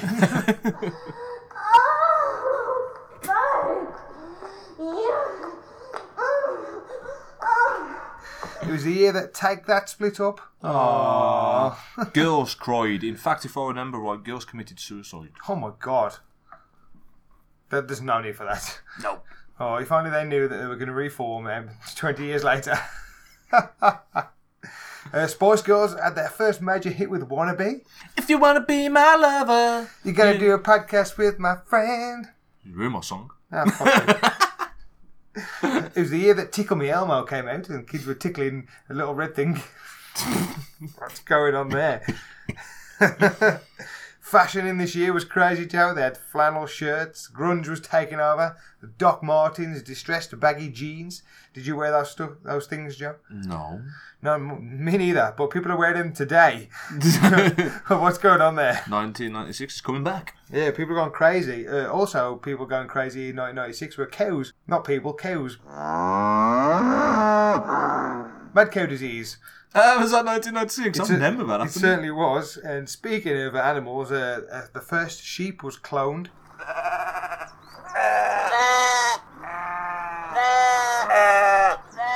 Dolly, remember her? Oh, the first clone sheep. Yeah, you don't see many of those around. No, something happened there, man. You know, they cloned something, and all of a sudden it went very quiet. Oh, you did. Like they fucking stopped there, my dick. Yeah, I tell you what, Joe, I'm going to let you into a secret. I'm a clone. Me too! Oh, no. I think I'm a clone now. There's always two of me just a hanging around. Tom Holland as new Spider-Man was born in 1996. Can you believe that? It's mental like that. It is mental. I was 11 and Spider-Man had just been born and I didn't even know. I know. I didn't even know I'd be seeing two other Spider-Men before I would get to him. I know. Crazy. Had to for him to grow up. It was, it was, it was fate. It was destiny. It It, was. was. density. Um, Pokemon started this year and became all the rage. Pokemon cards and games and the cartoon on TV. It all- hit off in the in the world, didn't it? It certainly did. One more thing I want to mention about 1996, Joe, before we get into the movies. Not that I care, or you even care, but England reached the semi finals of Euro 96. And we had that song by Baddiel and Skinner. But England's gonna throw it away, gonna blow it away, but I know they can play, cause I remember. Three lines on a shirt. Jules Rimet still gleaming. There we go. I wish people could see your face while you were singing that there. You like proper fucking grinned up and all that. Like your eyes were closed, like you was in the moment there. I love that song. I do, I do like when England progress. It is like a national thing where everyone's together. Look at me, I'm English, mate. Yeah, I'll be it. So yeah, that's what was happening in the UK in 1996. So let's get into the movies. So for this year, Joe, I have chosen Happy Gilmore. Motherfucker, man. I could have had that. I know we both love it. I but know. Only one of us gets to choose it. It's a true story. What movie have you chosen? Um, after much, much, much debating, I went for The Frighteners. Oh, amazing movie with Michael J. Fox, directed by Peter Jackson. Peter Jackson, I believe. Yeah, whoa, Yeah, that was great. So before we get into those two amazing movies, let's talk about some other movies, honourable mentions from the year of 1996. From Dusk Till Dawn, directed by Robert Rodriguez. Yeah, man. Quentin Tarantino doing his acting bit in that. Fantastic. Yeah, I don't know if his acting was. Hey, No, no. Tarantino isn't the best actor in the world, but I love the idea of you know gangsters and then vampires from out of nowhere. Salma Hayek as well. Salma Hayek, oh, with her big boobies. Jerry Maguire with Tom Cruise. Train Show me the money! Show me the money! Motherfucker! I don't even know how it goes. It was but- pretty close. It was, it was better than the original, Joe. Thanks. Thanks. Trainspotting came out. A lot of people doing drugs and shit. Bad boy, bad boy, digging on angel boy. Laga, laga. Jeez, what is, what's got into us today? Uh, lager, by the sounds of it. Tom Cruise again with Mission Impossible, the first one. Dun, dun, dun, dun, dun, dun, dun, dun, dun. Twister came out this year with a, that windy movie. That was a that was a really good film. That Oh, was. Big I- Twister's great. I went to the movies to watch that. I really enjoyed it. Yeah, really. They should do a sequel to that. Oh, no, they did. Sharknado. Independence Day came out. Will, film, Will. Smith really cementing himself as like you know, big action bankable star. Punched the fucking alien, man. He did. Welcome to Earth. And like, it's like, dude, you knocked it out. He can't hear you. one of your favourites came out this year, Joe. Scream, the first one. Oh yeah, man. Fantastic. As I said, I almost chose that, but we've already mentioned it a few times. We've now, talked about Scream a lot. Yeah, so I thought, nah, I'll leave it. We had a Christmas movie. Uh, don't forget, man. Arnold Schwarzenegger, man, with Jingle All the Way. Oh, what's it the other day, man? Great It's turbo time. It is turbo time. Put that cookie down. No! Why is he doing in my house eating my cookies? Another film came out this year um, called A Time to Kill. Have you seen this, Joe? Samuel L. Jackson I'm not sure, you know. Hmm. and Matthew McConaughey. I don't think so. It's not ringing a bell at the moment. I can't. I don't want to tell you what it's about because it was spoiling for you. But Yeah. I put that on the list for Show Me or Show Mine. I really enjoyed that one. We also had The Rock this year, not Dwayne Johnson. This was Nicolas Cage and Sean Connery and Ed Harris Such a good film. on Such a good film. It was a good film. One of my favourite movies coming right up now. Tim Burton directed with a stellar cast. Mars Attacks. Yeah. Do you not like Mars Joe? I like Tim Burton, But man. this doesn't really. It this. doesn't feel like a Tim Burton film. It's not all. Fucking did. fucking did. It did a little bit. I'm, I'm, I'm, I'm lying. I. I, I was too busy watching fucking Leonardo DiCaprio in um, Romeo and Juliet, man. Ooh, I like that. That was a damn good film. I was uh, too busy watching uh, some lads get raped in sleepers. Do you like sleepers, Joe? I watched Matilda. Matilda's good also. Le- less raping in that though. yeah, definitely. Eddie Murphy was hamming it up with his brilliant comedy Nutty Professor. Yeah, that's where he kind of left his um, his like adult humour and went for the more family orientated movies, wasn't it? Yeah, I agree with that. Don't forget, man, this is where they uh, mixed up cartoon with real life again with Space Jam. Everybody get up! It's time to jam now! We're gonna take it into overdrive. Welcome to the Space Jam! Space Jam, do your dance! It's your chance! It's Space Jam! Alright! Nice. A lot of singing on this episode this week, Joe. Yeah, we're feeling it, man. Broken Arrow, Christian Slater, and John Travolta. Yeah, good film. Yeah, not Good film. amazing. No, just a good Just watchable good, movie. solid one, yeah. I get excited when we talk about these movies. But then when Demi Moore took her clothes off again in um, striptease. How could I forget? I watch it every day.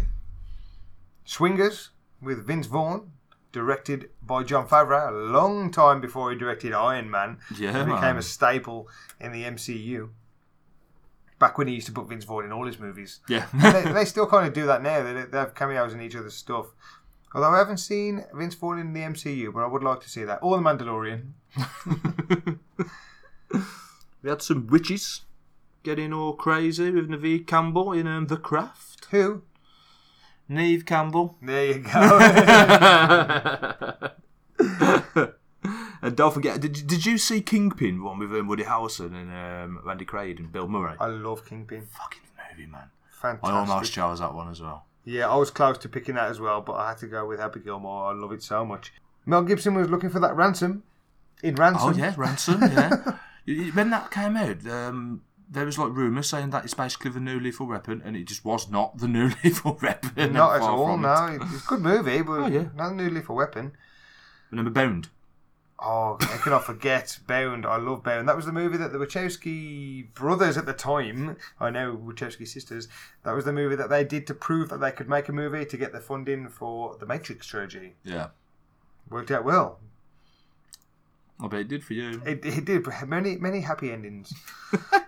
Beavis and Butthead do America, man. Fuck yeah. Oh yeah, that was one of the best uh, comedy movies ever. Yeah, Uh, fantastic. comedy animated comedy movies ever. It's great.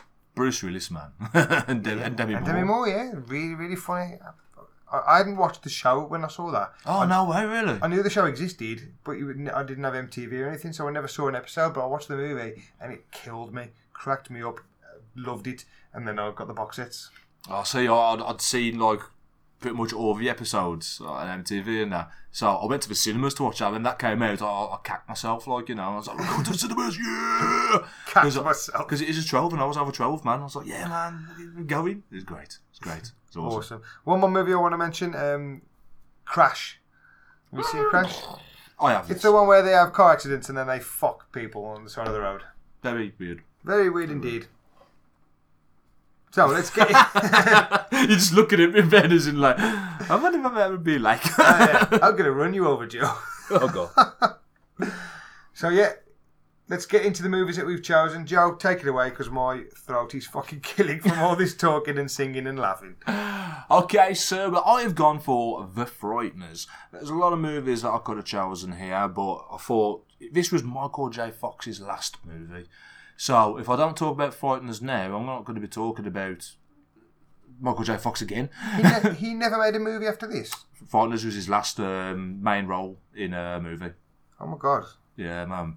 Um, after he did Frighteners, he he got a bit fed up. Uh, he, he wanted to be closer to home, closer to family. So he went to Spin City, and um, that was close to his home. So, and then Ah. then that's when he became ill and Parkinson's Became all disease. shaky. Yeah, Shaky Stevens. you know, Snow is falling. couldn't keep fucking still. Michael's all shaking. But um, s- sure, leave him alone. Oh. Sure. so yeah, um, basically this movie. Sorry, I'm clicking the pen. Yeah, don't fucking click a pen. Just sit in here. front of the mic as well. Click, click. Oh, this is a great click. podcast where the blokes can just do that all the way through it. If Mike, if you're listening, sorry, mate. I know that gets on your goat. anyway, so this movie is about Michael J. Fox. He's like a con artist, basically. He teases people, gets them to look all haunted, and then he goes there and makes the ghosts disappear. Turns out he's kind of 50 50. He he is a con artist, but he really can see ghosts. And he's got two ghosts helping him. So he sends these two ghosts to someone's house. They pick the baby up and move shit around and go, Oh, you've been haunted. And then they drop his card. They ring him, he turns up, does a little bullshit fucking exorcism, and the ghosts go away. He gets paid. great, great premise. It's like Ghostbusters in a way. Great premise. Um, but the main thing that's going on here is there is a, a bad ghost who is they're calling the Grim Reaper, and he's killing people and carving a number in their head. Now, Michael J. Fox had a near-death experience, and his wife, that happened to her, like got a carving in her head. So he's trying to work out what's going on. Meet a girl, try and save her. There's a couple that killed a load of people back in the day. This guy died. He's the one that's running around killing people. He's carrying on with the murders. Fantastic movie, man. This movie's fucking great. I definitely think it's one of Peter Jackson's best. And, Yeah. and one of Michael J, uh, J. Fox's best. Obviously, Back to the Future is the best. But apart from that, I don't. I wouldn't say I don't rate his movies, but there's nothing was even close to as good as Back to the Future for me with Michael J. Fox's career, except for this. Right. Because this really stood out for me as one of his best movies. It is a great movie, man. Um, I like Peter Jackson had done like you know his, his B side horror movies like Brain Dead and Bad Brains and that like you know and the Feebles. Brain Dead is my favourite Peter Jackson movie by far. Yeah, Yeah. fair play. Um, it is a good film. And then like you know he comes out and he does this, um, but he did this with Robert Zemeckis. Robert Zemeckis um, produced it, and they were sitting down having a conversation, and he turned around and Robert Zemeckis and says, "Michael J. Fox needs to do this," and it wasn't even questioned. They both agreed there and then. There was never anybody else up to play. There's like, "We want Michael J. Fox. Michael J. Fox is doing this." Amazing. They went and got him. Um, tell you a couple of things um, about this movie. So Michael J. Fox kept getting in trouble because um, the guy, that there's a judge, you know, the cowboy um, ghost. Yeah. Michael J. Fox kept calling him Doc. kept calling him Doc, and he's the judge. Um, he wasn't doing it on purpose. It was a mistake. He's just used to it, like, and he kind of looked like Christopher Lloyd a bit. So I was like, "Oh, Doc." no way. That's like a muscle memory thing. Yeah, man. Fucking yeah, loved it, loved it. um, yes. So Michael J. Fox, he did most of his own stunts on the movie, um, which led to him breaking his foot. Oh dear. Did a little fall, broke his foot. Crazy. Um, the Sarge, the guy in the cemetery, and he like he makes sure everybody stays in the graves. Turns up with his guns and that. They wanted to do that. They wanted it to be a nod to Full Metal Jacket, and they wanted that kind of character. So they, they've like auditioned all these characters, and they're like, they're like, not good enough. They ain't got that that brute what he had. So they went straight for him, and they got the actual guy from Full Metal Jacket to. Yeah, I to don't play blame them because he's bang on because he was an actual real drill sergeant and that. Yeah. And he'd never acted before, and then went on to Full Metal Jacket as a consultant. Yeah. And they was like, you know what? You Just just do it. just do it. So then after that, he, he got those roles, and he's done a few like that. Yeah. And one of the big ones being Toy Story. Yeah. He's one of the, he's the leader of the small soldiers, the, the little plastic guys. And he, yeah, he's, he's done that a few times, playing you know himself Yeah, almost. yeah, hammering him, hammering himself up, basically. Yeah. Yeah. So uh, that that was wicked. This was originally going to be a, a short for Tales of the Crypt. Oh really? Yeah. But then Zemeckis loved the script that much. He was like, "No, we've got to do this standalone. This needs this needs its own platform. We're just going to do a movie of it." I don't think it would have been done justice if it was a, a short. There's No, so much defi- more depth to it and story to it that yeah, it deserved to be a motion picture, and I'm glad it was because Absolutely, man. Um, like I said, we wanted Michael J. Fox. There's like, we got a Michael J. Fox. If he turned it down, they had, they was going to ask Tom Cruise, or Matthew Broderick, or John Cusack, or Danny DeVito. all of those sounded like pretty bang on. Like yeah, I suppose they they could have done it, but it probably wouldn't have been as good. But I, I, you know, it would have been okay. The film probably still would have been good, but it, you haven't got Michael J. Fox's charisma. But Danny DeVito, fuck me, I would love to have seen that. That would have been funny. That's the only one that would have worked for me. Possibly John Cusack. Tom Cruise, it would have been too serious. Um, I don't think he would have got the character correct. And Matthew Broderick would have been too um, stupid. I mean, even in Deck the Halls, you just was like, oh, you was good in fucking Ferris Bueller's Day Off, mate, and uh, maybe maybe you should just stay there. you know what I mean? I always like him because of Ferris Bueller's Day Off, but every time I watch him in something else, it's kind of cringy. Inspector Gadget, Yeah, Godzilla. Godzilla. Yeah, he's kind of cringy in most things that he's in. Yeah. But I think if Tom Cruise is in it, he would have done a lot of running. he would have wanted to do his own stunts as well, and he probably would have broke his fucking foot. He, he'd have just ran off from the ghosts, like he, runs off from his gay thoughts. Oh, Damn. Shots fired Cruise. I, I stole that, that joke from Family Guy, if I'm honest, mate. Fair play, fair play. Um, Universal Pictures wanted Tim Burton to direct this. See, for me, that would work. You've got an angry face. I'm so glad they didn't get that fucking weird prick to fucking direct this movie. I think it's a t- totally perfect script for him. No. Yes, that is totally up Tim Burton Street. Like a kind of Yeah, okay, I get it, but I'm just glad he didn't do it because it would have had Tim Burton star written all over it, and nah, he, would have been wearing a stripy suit and stuff. Yeah, uh, and the characters would have all been like kooky. You know what I mean? Yes, they would. And that's not what this movie was about. You know. Uh, one more thing I will say: this movie it got rated um, R. You know, they got that rating all. but they wasn't going for that. But when it got it anyway, there's like, well, we ain't going to cut the stuff out to try and get PG thirteen. We'll keep it R then. So when the um, Jeffrey Combs' character, the weird Hitler-looking guy, um, when they killed him, he originally got shot in the chest, and they thought, well, we've got the R rating anyway. Let's just blow his head off. Yeah, why not? And that's what we did. We shot his head off. Excellent. It- This this film um, benefited from becoming an R-rated movie. Then yeah, definitely. Great movie. Really enjoyed it. If you've not seen it, fucking, you need to check it out because it was fantastic. I think I'm gonna have to buy this on Blu-ray, Joe, because I haven't seen it for at least fifteen years. Oh damn! I got it on DVD. Oh, I might just take you a copy then. There you go. so that is The Frighteners. Now it's time to talk about my movie. No, not mine. I didn't make it. I wish I did. I wish I was in it. Sometimes we reenact it. it's the Great Ball Wrecker guy. Happy Gilmore.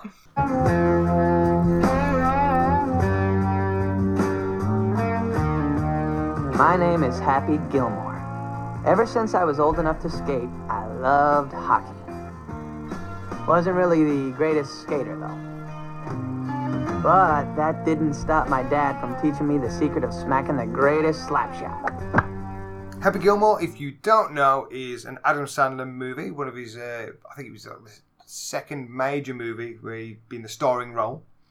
He plays a hockey guy, or hockey player turned golf player. One Wanna, Hopeful. wannabe hockey player. He can play, but he never kind of gets on the team. He Can't skate. He can't skate, but he has got a wicked slap shot. Yeah. And he used to live with his grandma because his father died and his mum moved away because of his dad loving the hockey. And then his grandma is getting her house repossessed and all her things because she hasn't been paying her taxes. Silly old grandma. So Sandler needs to raise the money to save his grandma's house.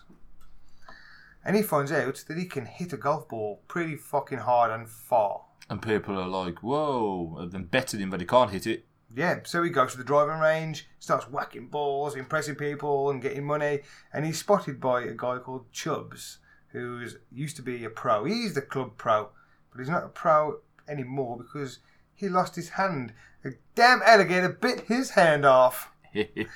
and he offers to train Happy Gilmore to get on the tour and win some proper money and become a great golfer.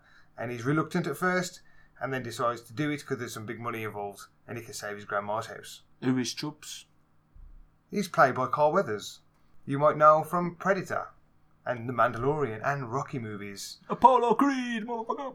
I tell you, did you know, Joe, that the hand that was bitten off by the crocodile in Happy Gilmore is the same one that he lost in Predator? That was in joke. Really? No way. There you go. There's Ah. a fact for you straight away. No way. This is one of the funniest Sandler movies ever for me, and it would be very high up in my, in my top 10 list, perhaps top five. It's one that I can always go to and still laugh to this day. I've probably quoted it more than any other Sandler movie. I remember when I first saw it, I'd, when I got into Sandler, I'd already seen Waterboy and Wedding Singer. Those were the two that I'd seen. So I was up at HMV. I used to buy a lot of VHS on the cheap, and I saw Billy Madison and Happy Gilmore, and I bought them both, and they fucking killed me off. so funny, and and Happy Gilmore from start to finish is just hilarious, and yeah, it's definitely my favourite one. I think it's, Sandler's really angry in it, which makes me laugh. He has some good fights and, and some good outbursts. His anger issues are hilarious in this movie. We make the movie, man. They really do. It's when that guy goes, finally. And he goes, it is finally. I wanted to get it in, but I'm just going to get in. and just, just smacks him, knocks him out. You know, pulls his t-shirt over his head like a Yeah, hockey player hockey would player. and smacks him on. That is great. And when, when he's trying to put, and the guy's like one of Sandler's many friends that star in his movies, I can't remember his name, he was on Saturday Night Live, he's like, just send the ball home. His bags are packed. This guy's airline ticket. Just send him Send him home. home. Gives it a tap, and it doesn't go. He's like, "You son of a bitch ball! Why did you just go home? That's your home. Are you too good for your home? Answer me!" and then, Suck my white ass ball. Every time he loses it, he's just fucking hilarious and brilliant. and that's what I, I love about Sandler when he does that in movies. yeah. Uh, he doesn't do it as much these days. He's toned that down. He's more laid back. But back in the day when he was younger, he was always getting angry in movies. and let's let's not forget another major player in this movie, Shooter McGavin. Oh, God, man. You've, you've ruined him for me now. What? Um, Christopher McDonald. Yeah. Why? Grease 2, man. Oh shit! Yeah, yeah. Oh my god, he was in Grease 2. I, uh, phew. Sorry about that. I didn't even know until we watched it. I was like, oh Fits, shit. well, fits so He does fit perfect. Did you know that he turned down this role twice because he said, "I don't want to be the bad guy. I've played the bad guy too many times."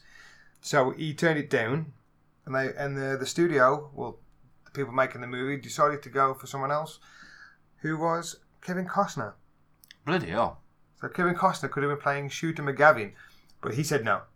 Oh. At the same time, there's another actor who was rallying around to become Shooter McGavin and get this part, Bruce Campbell. No way. That would have been wicked. Bruce Campbell wanted this role, he knew about it, and uh, they didn't want him. Oh my god, man. Fucking. What the fuck, man? But I think if Bruce Campbell did it, he would have played it a bit more comedic, where Shooter McGavin plays it straight and he's funny. We're laughing at him because he's a dick. Some of the Oh, shit yeah. he says, he comes out with some cheesy lines like, "This guy spends more time in the sand than David Hasselhoff." like them fucking shit dad jokes. It's when he does the, the shooter, like when he puts and he goes. Yeah. And you're like, oh, you cheesy, cringy motherfucker. That's it. I think Bruce Campbell, he would have been too likable. Yeah, I guess so. Yeah, I love Bruce Campbell, but yeah, I don't think he would have fit that role. Yeah, imagine, you know when he does, does the dreams, he's like, go to your happy place. And- But then he, he invades his happy place and he comes with a leather jacket. He's like, dude, dude. Yeah. he pops his collar and all that. Couldn't imagine Bruce Campbell pulling that off, Christ. No, no, I don't think so either. I wouldn't want to see that. That was his grease coming through, did you notice? with his jacket. Yeah. I've done this before, I know how to do this. Another person in this movie that you might know, uh, Jaws from the James Bond franchise. Don't, don't know the actor's name, but he plays Mr. Larson, Yeah. one of Happy's ex bosses who's got a nail stuck in his head. He's still got it. And I love when he's like watching him play, and he's like, "Oh, Mr. Larson." He's like, "It's okay, Happy," and uh, the nail's coming out soon. oh, so funny. There's so many mo- moments in this movie that we could just quote all day. I, I, we're just going to talk about the whole film at this point. it is an absolute classic, man.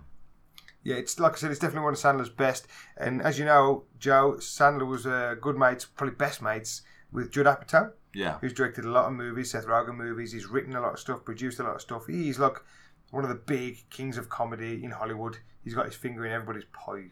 Yeah. He did a rewrite on the script. It was uh, changed around a few times, and then he came in and did the final rewrite, uncredited, mind you, no way. and uh, made it kind of what it is today. So thank you, Judd Apatow, for that. Sick. It only cost 10 million to make, and it made 41 million at the box office, cementing Sandler's career, so he could carry on. Pretty much, Happy Gilmore and Billy Madison made enough money, and Sandler made enough money that he could create his company, Happy Madison, Yeah. and that's what all the movies from then on Became. yeah, were released under that umbrella of Happy Madison. It won an MTV award for best fight what five how he knocks the guy out? when uh, Bob Barker Oh, no way. from the, from the Price is Right. The price is wrong, bitch. you want a piece of me? Oh, I don't want a piece of you. I want the whole thing. I can't believe you're a professional golfer. I think you should be working at the snack bar. You better relax, Bob. There is no way that you could have been as bad at hockey as you are at golf. All right, let's go. Oh! You like that, old man? You want a piece of me? I don't want a piece of you. I want the whole thing. Oh!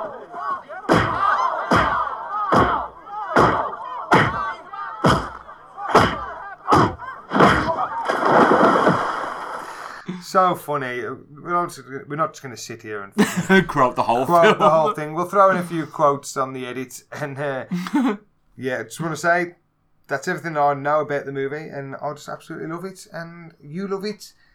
And coming out soon are the Funko Pop vinyls. Which, we, we, hurry up. I just want them. I want to buy all of them. up. Give it to us. We want it. Honestly, Joe, I've got no bad thing to say about this movie. No. It's flawless.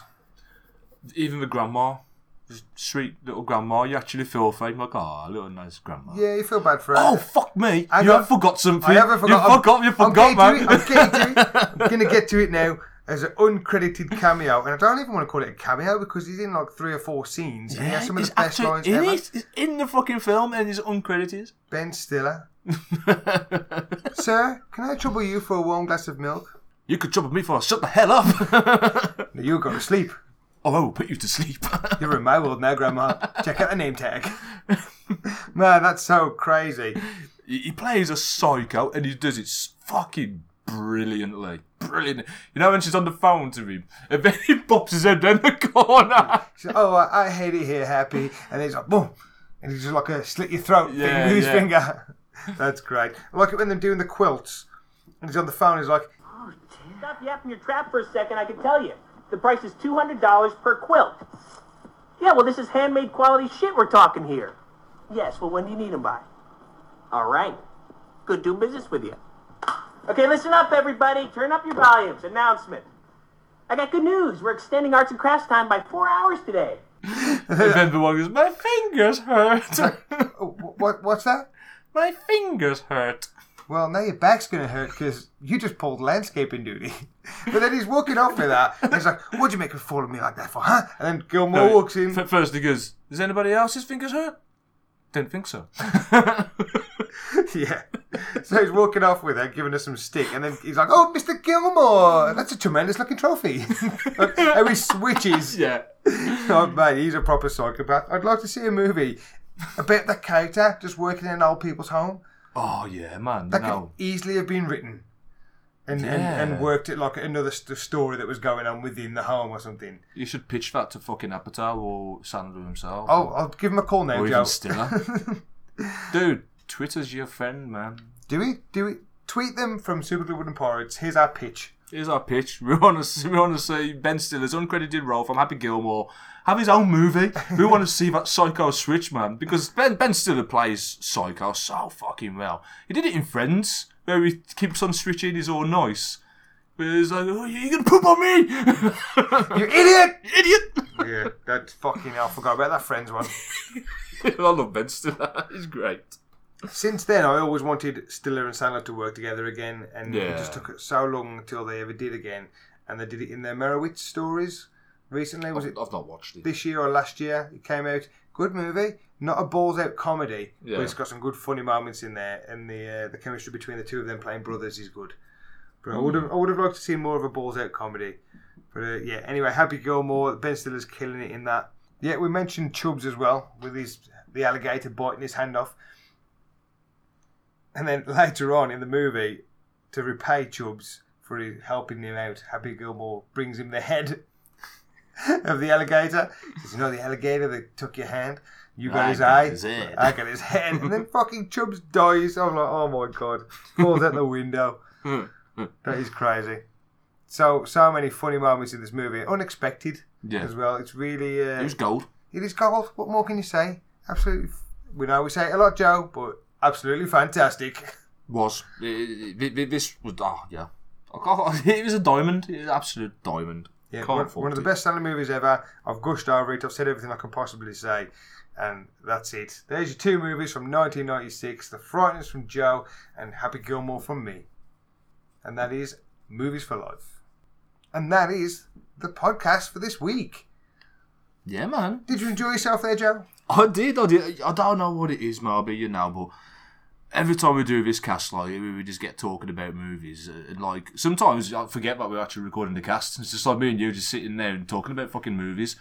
You yeah, know, yeah, totally agree. I'm, I'm thinking of things that I want to say to keep the podcast entertaining. Yeah. And, you know, maybe some funny lines here and there, but I'm also just in the zone of gushing about movies. You have to be careful not to just sit there quoting a whole fucking movie. Exactly, but that's what I mean. It's like just talking about Happy Gilmore. We, we're there. We could easily just talk the whole fucking movie, you know what I mean, and start playing it script to script. Like we, we, we could just read the script, you know what I mean, just play it off. Um, but it- it's great. Um, just, just keep on enjoying it.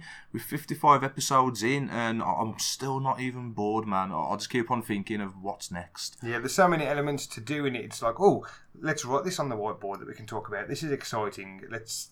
This is another new idea, and then it's the recording of it that's fun, and then sit there editing it, listen to it, taking things out, putting things in there, and then taking the photos for the poster and sending them to Smee Byrne, and then he sends the poster back. You're like, oh my god, look at that, that's fucking great.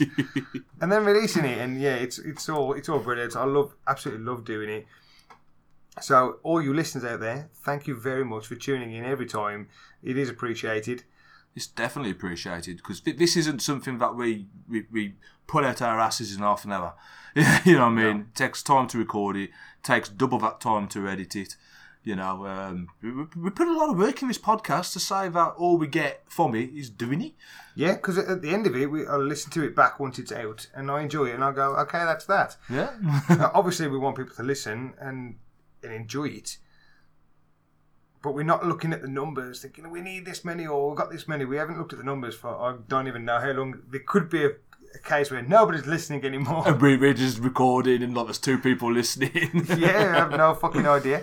So if you are listening, thank you very much. We appreciate it big time. Keep listening. We'll keep trying to make it as funny as we can and as entertaining as we can.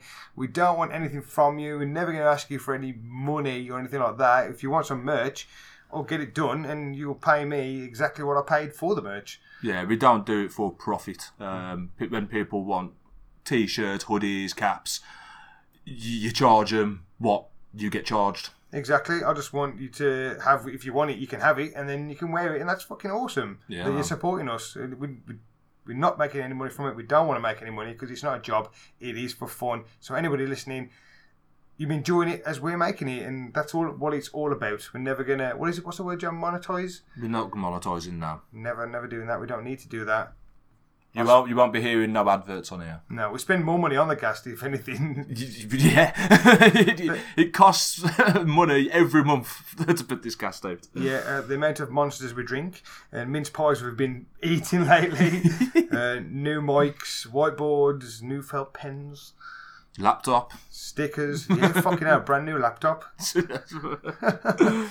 yeah, and that's without the monthly cost for the host. So, So, uh, anyway, no more sucking you guys' dicks. Thank you for listening, like we said. it sucks your dicks, man. hey, we ain't just dudes. right? all got dicks, you know. No, yeah, we're not going to suck your dicks and lick your fannies too much. We've told you we thank you. Yeah, blah blah blah. If you're if you enjoyed this and you want more, you can check out previous episodes. If you've already checked those out and you still want more podcasts from the Black Country, you can check out Smell the 90s, a retro game podcast where they cover all your retro games plus a bit of new stuff and new and new games sometimes here and there. They're quite funny guys.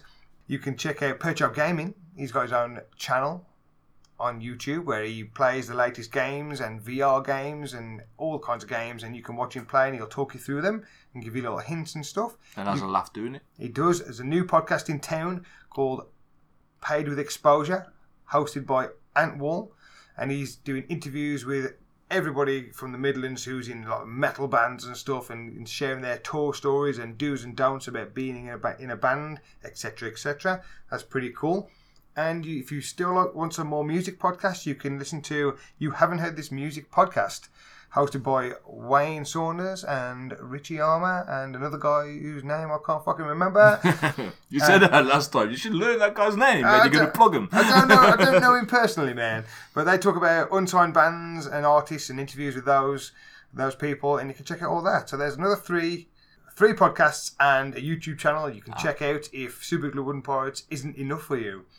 Before all those, make sure you fucking listen to ours first. Yeah, man. Vote Superglued Wooden Pirates. and that's it for this week.